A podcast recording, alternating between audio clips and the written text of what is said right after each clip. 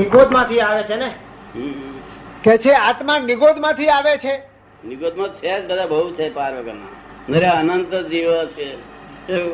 એ નિગોદ એટલે શું દાદા નિગોદ એટલે આ થોડી વસ્તુમાં બધા બહુ આ જીવા જીવો નાની વસ્તુમાં જીવો પાર વગરના એ નિગોદ થી જ બધું ભરેલું છે આ સંસાર પણ હજુ વ્યવહારમાં નથી આયા વ્યવહારમાં આયા નથી વ્યવહારમાં આવતા તો બટાકો એવું નામ પડે હવે બટાકા હવે પાર વગરના જીવ છે બટાકો એવું નામ પડે એટલે ઉત- ઉત્પત્તિ એમ કે એનો એનું ભ્રમણ ક્યાંથી આવે પછી શરૂ થાય કે છે એનું ભ્રમણ ત્યાંથી આવે પછી શરૂુ થાય શું નિગોદ માંથી બહાર આવે પછી આ નિગોદ માંથી બહાર આવી ન શકે એ તો અહીંયા આગળથી આ વ્યવહાર છે ને તે વ્યવહારમાં આ ગુલાબ બધું જેને જેના નામ પડે એ વ્યવહાર કહેવાય જેના નામ પડ્યા છે જે જીવોનો આ ગુલાબ આવ્યો આ મેથી છે આ રાઈ છે મરચું છે ફળનું છે જેના જેના નામ પડ્યા એ બધો વ્યવહાર અને વ્યવહાર વગરના જીવો અનંત છે તે નિગોદમાં અને વ્યવહાર વગરના જીવ અનંત છે એ સિદ્ધમાં છે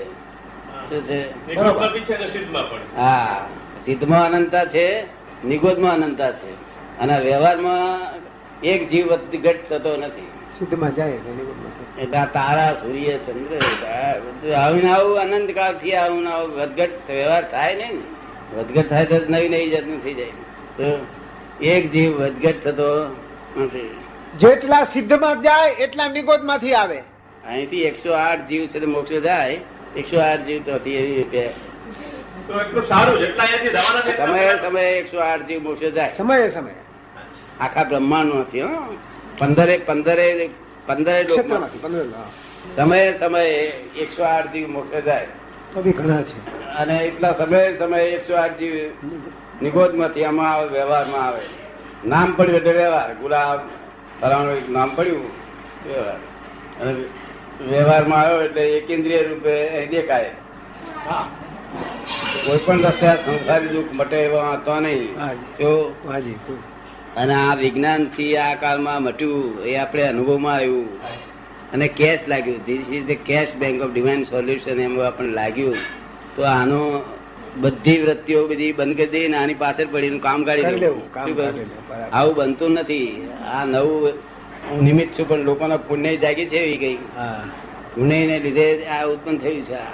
શું અને કેશ બેંક પાછું તો આ તો વિજ્ઞાન કેટલું સુંદર આમ આઈને ફક્ત એક કલાક બરોબર વિજ્ઞાન કર્યું કે બીજ દાડે બંધ થયો અને ઠંડક ઉત્પન્ન થઈ ગઈ ને અંદર સંયમ ઉત્પન્ન થયો નહીં તો આવો સંયમ ઉભો કરવો હોય ને તો લાખ અવતાર ત- ત્યાગ કરીએ નહીં તો દાડો વરે નહીં બહારનો સંયમ ઉભો થાય પણ અંદરનો સંયમ ઉભો થાય માટે આ થયો છે માટે તેમાં આખી જિંદગી કામ કાઢી લેવું શું બરાબર છે કેટલાક માણસો આને કામ કાઢી લેવાનું સમજતા નથી કામ કાઢી લેવું એમ બોલ બોલ કરીએ છીએ પણ એને સમજતા સમજતા નથી ને. નથી. ફરી ફરી આ તાલ નહીં બે નહીં બે, બરાબર.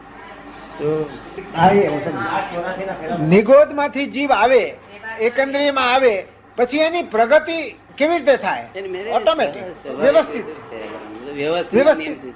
વ્યવસ્થિતના નિયમથી બધું થયા જ કરવાનું ફક્ત હિન્દુસ્તાનમાં આવ્યા પછી એ વ્યવસ્થિત ને નિયતિ જ કહેત જો કરી વ્યવસ્થિત જો કરી કાયમ વ્યવસ્થિત જ રહેતું હોત તો એ એ નિયતિ કહેત હા, બરોબર. શું એટલે કાયમ વ્યવસ્થિત નહીં રહેતા હિન્દુસ્તાનમાં આવ્યા પછી અહીંથી બધા વિચારો ફરે છે ને પછી આમ આ ગતિ જાય છે ને આ ગતિ જાય છે ને અહીંથી બધું.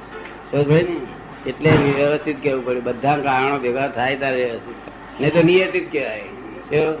એટલે કા- કા- નિયતિત એટલે દાદાજી કાલ ને નિયતિ એટલે એમની મારે પદ્ધતિ કુદરત જ એને લઈ જાય છે કુદરત લઈ જાય. મોક્ષે કુદરત જ લઈ જાય. કુદરતી રીતે જ એક ઇન્દ્રિય થાય પછી બે ઇન્દ્રિય થાય ત્રણ ઇન્દ્રિય થાય હવે કુદરત છે કુદરત છે પણ આ બધું હિન્દુસ્તાનના મનુષ્યો માટે જ છે તે આ વધારે છે હાજી. જો કારણ કે ડેવલપમેન્ટ અહીં વધારે છે આપણે અહીં તો ઊંધી ગતિ બોલતા વાર ના લાગે ને હા ઊંધી ગતિ દોને તો જ ઊંધી ગતિ એ તો તમે આગળ નિ- નિયતિ શું કરે બિચારું નિયતિ અને વ્યવસ્થિતમાં શું ફરક એમ પૂછે નિયતિ નિયતિ તો આપણે ભય રાખવાનો નહીં જે ફાવે એવું કરવું શું તો મુકેલ જાય શું?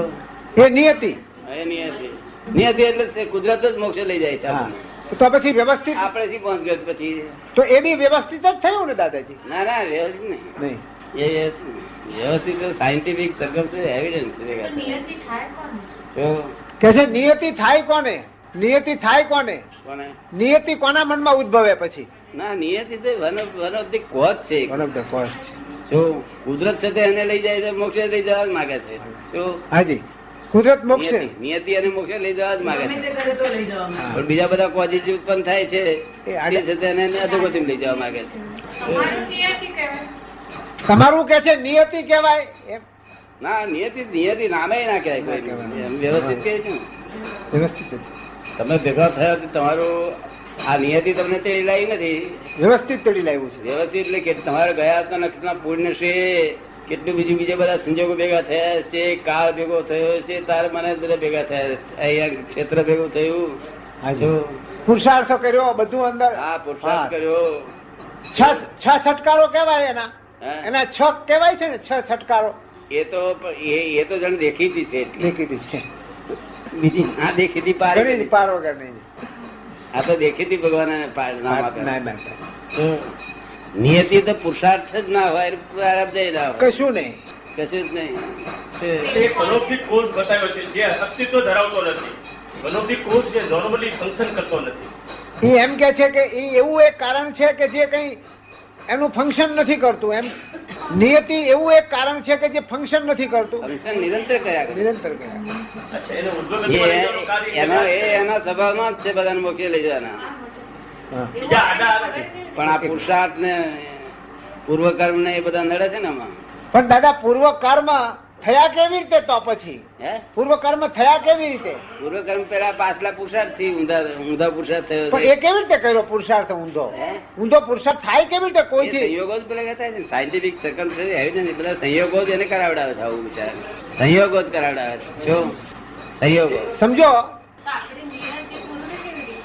કેમ આ નિયતિ થી એનું બધું ચાલી રહ્યું પોતાના હાથમાં સત્તા છે. નથી આપણને ખબર છે. છતાં પોતે કહે છે કે હું કરું છું એમ કે છે હા.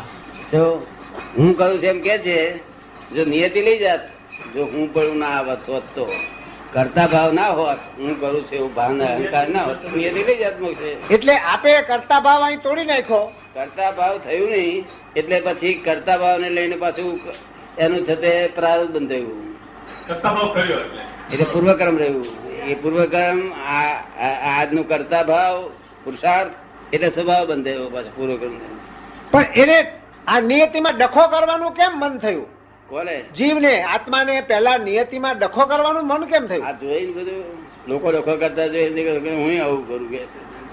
મૂળ સ્વભાવ એટલે ના, દાદાજી પણ મૂળ મૂળ મૂળ આ તો મૂળ નહીં એ કઈ સમજવાય એવી વાત નથી અમારાથી આ તો આપ જ્ઞાની છો એટલે પૂછીએ છીએ હા, બરોબર. એનામાં નિગોદમાંથી નીકળ્યો ત્યારે એની પાસે કર્મ હતા શુદ્ધ હશે ને, ના એમ. નિયતિ નિયતિ કામ કરે છે પણ તે પછી છે તે અહીં ફક્ત અહીં મનુષ્યમાં આવ્યા પછી જ પછી જ છે તે બીજા બધા અહંકાર ઉભો થાય છે તો તો તો નિગોદમાંથી નીકળે ત્યારે શું હોય કઈ ન હોય કશું જ નહીં અહંકાર બંકાર કશું ના બધા નાના ગુલાબ છે થતો થતો થતો બધા એ એ બધા શુદ્ધાત્મા છે એ એ શુદ્ધાત્મા જ છે એની અંદર.